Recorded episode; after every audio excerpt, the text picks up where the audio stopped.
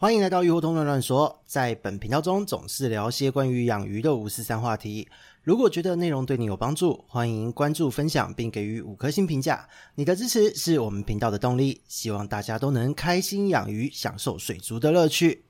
Hello，大家好，这里是鱼活通乱乱说的梧桐，我们又见面了。鱼病注意报话题呢，来到了第十一集，下个月就要满一周年了，这真的是非常的令人开心哦。那其实呢，这边也提早可以跟大家做一个小小的预告，在我们满了一年之后的下一集开始，也就是下下个月，大约是六月份的鱼病注意报开始。会加入，就是要和去年的同期案例相比哦，同期的病例相比哦，这一个为什么要加入呢？其实这主要是为了让大家了解到，其实疾病还有鱼的一些生理运作，所有的生物运作呢，就跟季节一样，它会有一个规律性存在。那也许会因为每一年的气候变迁的状况，可能会提前或是会延后，可能大约几周、一个月这样子的差异。但是呢，终究都是会在这一个时间发生。所以呢，在这样的状况，如果说能够把历年的一些同期的一些观赏鱼的疾病案例做一些小小的会诊，这样子的话，当大家在养鱼的时候，在这一个季节到来之前，那么你就可以做提前的这个环境的整洁，或是你要调配滤材的比例都是没有问题的。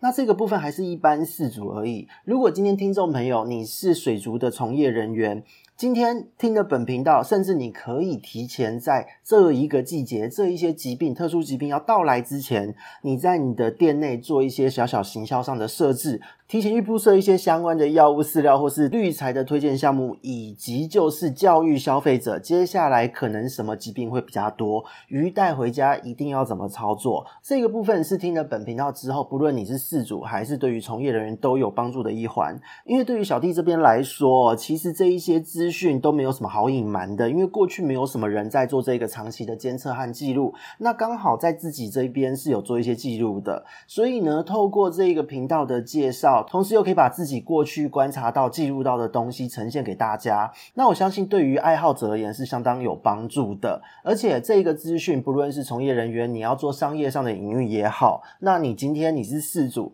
你要做自己日常饲养的控管也好，提前知道一些资讯都是好事，因为对于疾病永远都是预防胜于治疗。那小弟这边呢，本来频道的目的就并不是说我要藏私要干嘛的，不然为什么要开这个频道就没有意义了嘛？什么都。都藏一手，这个实在是很无趣的一件事哦。就是希望大家都能够轻松养鱼，享受这一个养鱼的相关乐趣。而且呢，有很多的一些养鱼的相关的资讯、经验还有观念，也都是希望大家能够完整的去学习吸收到。所以呢，今天不论你的立场为何，听到的就是小弟的频道中介绍的一些资讯。如果你是业者，有业者的应用方式；如果你今天是玩家，有玩家的应用方式。我觉得这是最棒的一件事。而且，如果业者就像我们前面提到的，可以在得到这一些。资讯之后，还能够去教育你遇到的客人，那对于这一整个产业来说，也才是最重要的一件事。因为确保所有的人都可以得到不同的资讯，接触到养鱼的人，也就会觉得养鱼是一个非常值得探索的世界，因为跟自然环境有这么多的关联性在。所以这是小弟这边推广产业的一个初衷哦，那就希望大家多多的善加利用后续我们会呈现的一些资讯哦。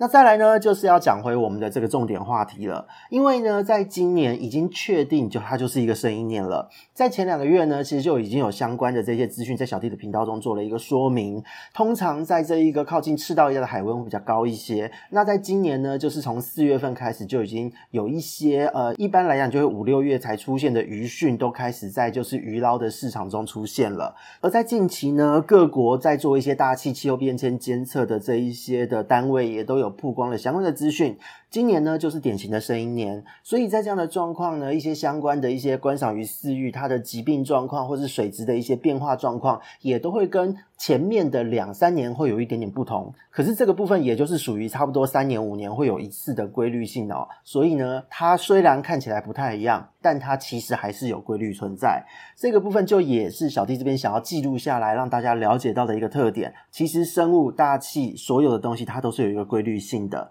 哦。所以这个部分。是很重要的一个资讯，提供给大家。而受到了声音影响呢，气候在四月份的尾声这一段时间，大家应该有感哦，因为台北呢出现了比较低的温度，而且又下雨。那南部呢，则是有些水库都已经要见底的程度，而且好像没下什么雨。今年的这个气候本来就会是一个比较极端的气候。所以请大家一定要注意好储水、采购水稳很重要。因为接下来不论是面对了呃极端的大雨、好大雨，或是台风，或是说极度的缺水这样的状况，水质都一定会有所异常。这个时候，当你不得不换水，一定要用水的时候，水稳就是一个必须要准备着的东西。那这边也提醒一下哦，水质稳定剂这一个东西，它不是要你经常性的加入，而是当水源地水质变差又不得不换水的时候，你才需要添加。而且，请大家尽量要选择有明列出成分的产品，因为呢，在本月就是有出现一个案例哦，它是用了奇怪的不知道什么成分，还放了好几年的水稳。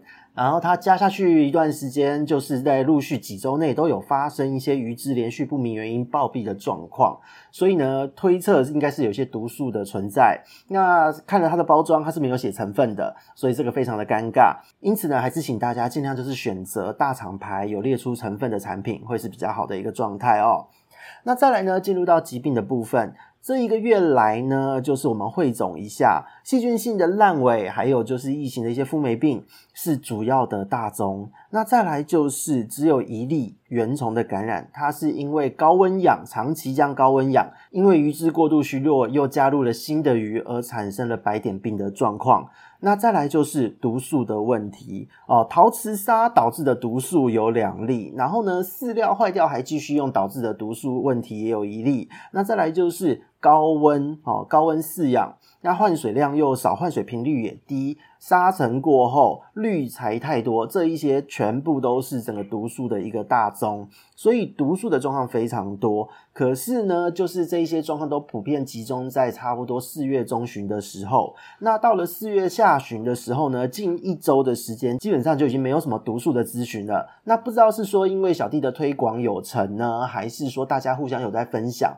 都已经了解到说毒素和细菌的一个季节性的问题，所以都有提前的做预警。那如果没有也没关系，今天呢就也跟各位听众说明一下，怎么样去识别中毒的一个懒人包。那这个中毒的识别呢，如果今天你的朋友们，或是你在讨论区爬文看到有人问了相关的问题，描述了相关的症状，那你都可以就是用这个角度去回答他的问题。因为所谓的中毒的这一个识别呢，其实很多时候都会被误判为疾病。这边就是也是秉持小弟分享的原则，就是绝对不藏私，所以就是直接也告诉你怎么样去识别什么叫做中毒的症状，你如何在操作的时候去排除它的这个可能性。那这一边呢，就是要让大家了解到，如果说你在养鱼的时候，就是有发生在几周的时间，或是几个月的时间，然后可能两三个月内，零星都会出现，就是鱼呢莫名的躲在一旁喘，本来很活泼的鱼。莫名的躲在一边，然后呢，不大在鱼缸的四处游泳。哦，本来会游的鱼，到处跑来跑去的鱼，可能就经过养一段时间，然后慢慢出现这样的状况。但是如果你丢了饲料，它还是会吃，会跑出来吃。可是呢，事实上某一天就忽然暴瘦、旋转，或是肌肉发白、腹水哦，轻微的腹水开始，或是浮头在面喘的这种状况。如果你有出现两个以上这样的反应，我们就可以说它就是一个典型的中毒状况了。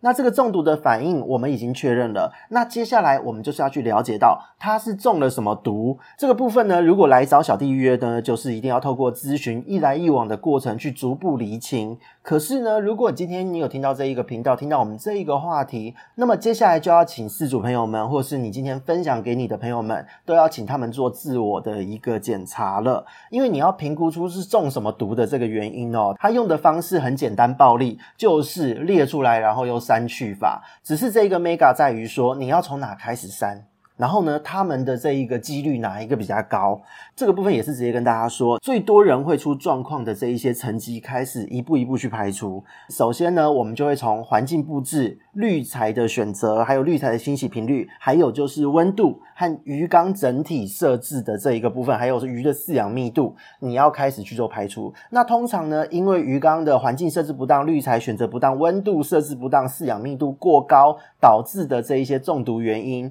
通常。就已经占了临床上七成的案例。那我们先从这个七成原因的这个部分，几率最高的开始去逐步厘清之后，我们要记录第二个部分，就是大约是两成五的这个案例，就是所谓饲主对于鱼缸内的生物做的操作，就是比方说你丢了饲料，你丢了什么牌子的饲料，饲料的保存状况好不好，饲料的品质有没有变化？那再来是。添加剂？你有没有定期在水里加药？有没有加一些有的没有的？或是你每次换水都一定要加个什么东西才甘愿？那再来就是它的换水频率还有换水量。这个部分呢，出问题的病例累积呢，大约是占了两成五左右的这个比例哦。那最后呢，就是只有零点五成哦，不到一成的案例是这个部分出问题的哦。就是你在鱼缸外做的各种操作，间接影响到鱼缸内的鱼中毒，就是比方说外面喷了杀虫剂。放了蚊香，做了什么事，点了精油，哦，各式各样的。最近有一个案例也是很超自然的，就是他在家里煮麻辣火锅，然后呢，他的那个没有开抽油烟机，因为开冷气，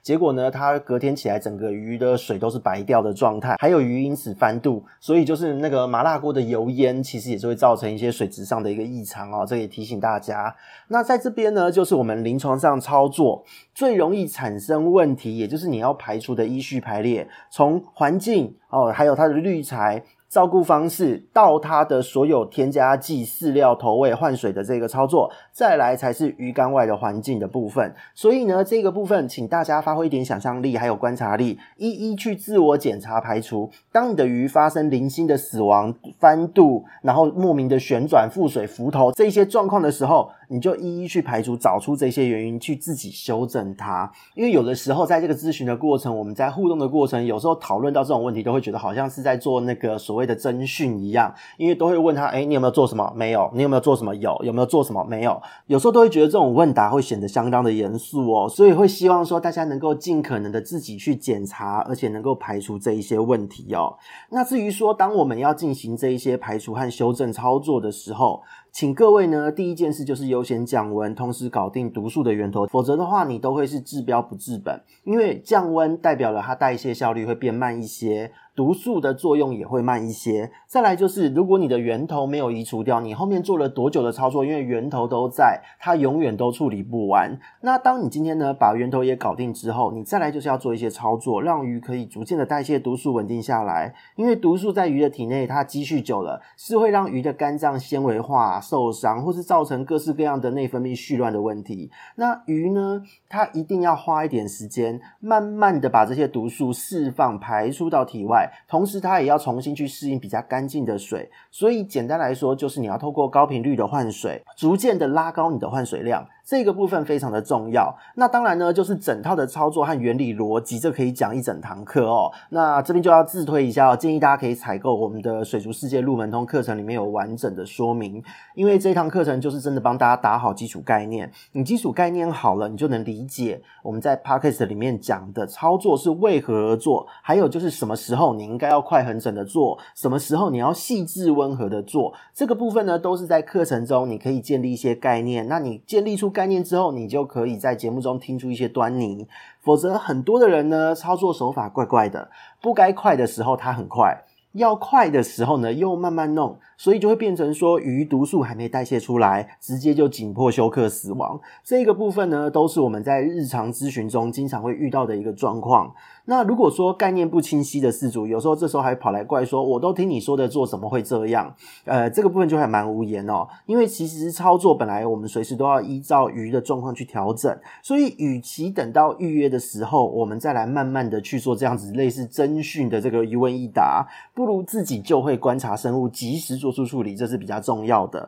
因为鱼是自己养的嘛，那身为饲主本来就有这个责任，你要能够在第一时间就是接住自己的鱼况，还要能够做做一些处理，所以这一个部分就是也要请各位饲主们多加注意喽。那再来呢，就是要讲到在最近开始出现的疾病，还有五月即将出现的问题了。简单来说，就是鱼的风土病开始出现了。那什么是风土病呢？其实就是一个地方性的流行病。那它的意思是说，这一个疾病，某一种疾病呢，会在一个范围地区反复的出现，它不可能清除，但是感染人数也不会直线上升，死亡率也不会太高，但是这个病它就一直都存在。那以人来说，现阶段就是所谓的新冠肺炎，它现在已经走到这一个路线了。如果大家呢在这几天有兴趣的话，你可以用风土病、新冠这两个关键字把它放在一起。你去 Google 去搜寻，你就会看到非常多相关的近期新闻，还有一些论述介绍。那再来呢，以人的疾病呢，最有名的风土病之一就是疟疾了。疟疾呢，它这个疾病它是透过了蚊子传播，人类的一个原虫性的寄生虫疾病，它也是一直都在非洲、拉丁美洲还有东南亚地区存在，但是呢，就是九成的病例都在非洲啦。虽然这个疾病它造成了极高的经济损失，但是它也没有到全球扩散盛行的程度，甚至呢，就是因为这个疾病的存在的关系，在十万年来呢，疟疾呢，整个就是造成人类非常大的一个演化的压力，所以呢，在盛行地区某一些。对于疟疾有抵抗力的基因的这个性状遗传，甚至就这样出现，还被保留了下来。那以镰刀型红血球症为例好了，它简单来说就是红血球呢，它变成一个镰刀的这样的形状，它不是一颗的这样的形状，它是像一个镰刀状的。那这样子的红血球，它的这个红血球寿命短，而且呢，它能够携带的氧气量比较少。所以呢，虽然有遗传到这一个所谓的镰刀型红血球症的人，他活得会比较辛苦一点，但是呢，这样子形状、这样子特性的红血球也非常不利，就是专门攻击红血球的疟原虫生存。所以这是一个蛮有趣的例子哦。那大家如果有兴趣，也可以多上网找找相关的话题，因为疟疾算是人类研究最多的寄生虫，而且它的生活史呢，非常复杂，还有就是它逃避宿主免疫系统的机制，它非常的强大，这也是免疫学研究非常重要的一个对象哦。那这一个部分呢，是人的部分，那鱼的部分呢？哦，鱼其实也是有的。但是鱼来讲呢，鱼的风土病它不是说它的死亡率低，而是特化的在某一个时期很容易就会出现，好发的时期是非常显著的，但是它却不会影响整个族群的存在。那最具有代表性的呢，以观赏鱼来说哦，就是灯鱼了。当产地呢在六月份开始进入雨季，那今年又是圣婴年的极端气候，所以可能不知道是提早降雨呢，还是怎样，近期已经开始出现了哦。最近进口的灯鱼呢，都已经有了这个所谓的引孢子虫的案例来做一些咨询。那去年进口的鱼呢，有一些饲主养得好好的，在最近有开始出现，就说，哎，那个我的鱼养了已经一年了，为什么会这样？就在这个时候发病了。那这个疾病非常有趣的点就是说，它发病，但是不会立刻死，它会传染给大家，但被传染到的鱼呢，也不会马上就发病，短时间的死亡率不会太高。那在这个季节呢，总归而言，病毒还好，细菌的部分则是柱状病、产气单胞菌也开始变多。但是这一些都是环境常在的病原菌，它严格来说并不算是一个风土病，只是因为季节因素让它们比较活跃，而且它们并没有显著的一个地区型哦，所以这一个部分就是简单的一个概念上的差异。那在五月起呢，大家都会开始有感，就是怪怪的东西会变多。而在去年呢，其实主要就是在五月下旬接近六月才开始出现这一个部分呢，就是真的因为圣婴年啦，比较极端一点，体感温度还没来，但是呢，暗示夏天的疾病已经先来，所以请大家五月起多加注意。如果你今天有买鱼，驯化检疫，请务必要多观察，以免殃及主缸里面的无辜。那讲到这边，我们是鱼活头乱乱说，我们下次见，拜拜。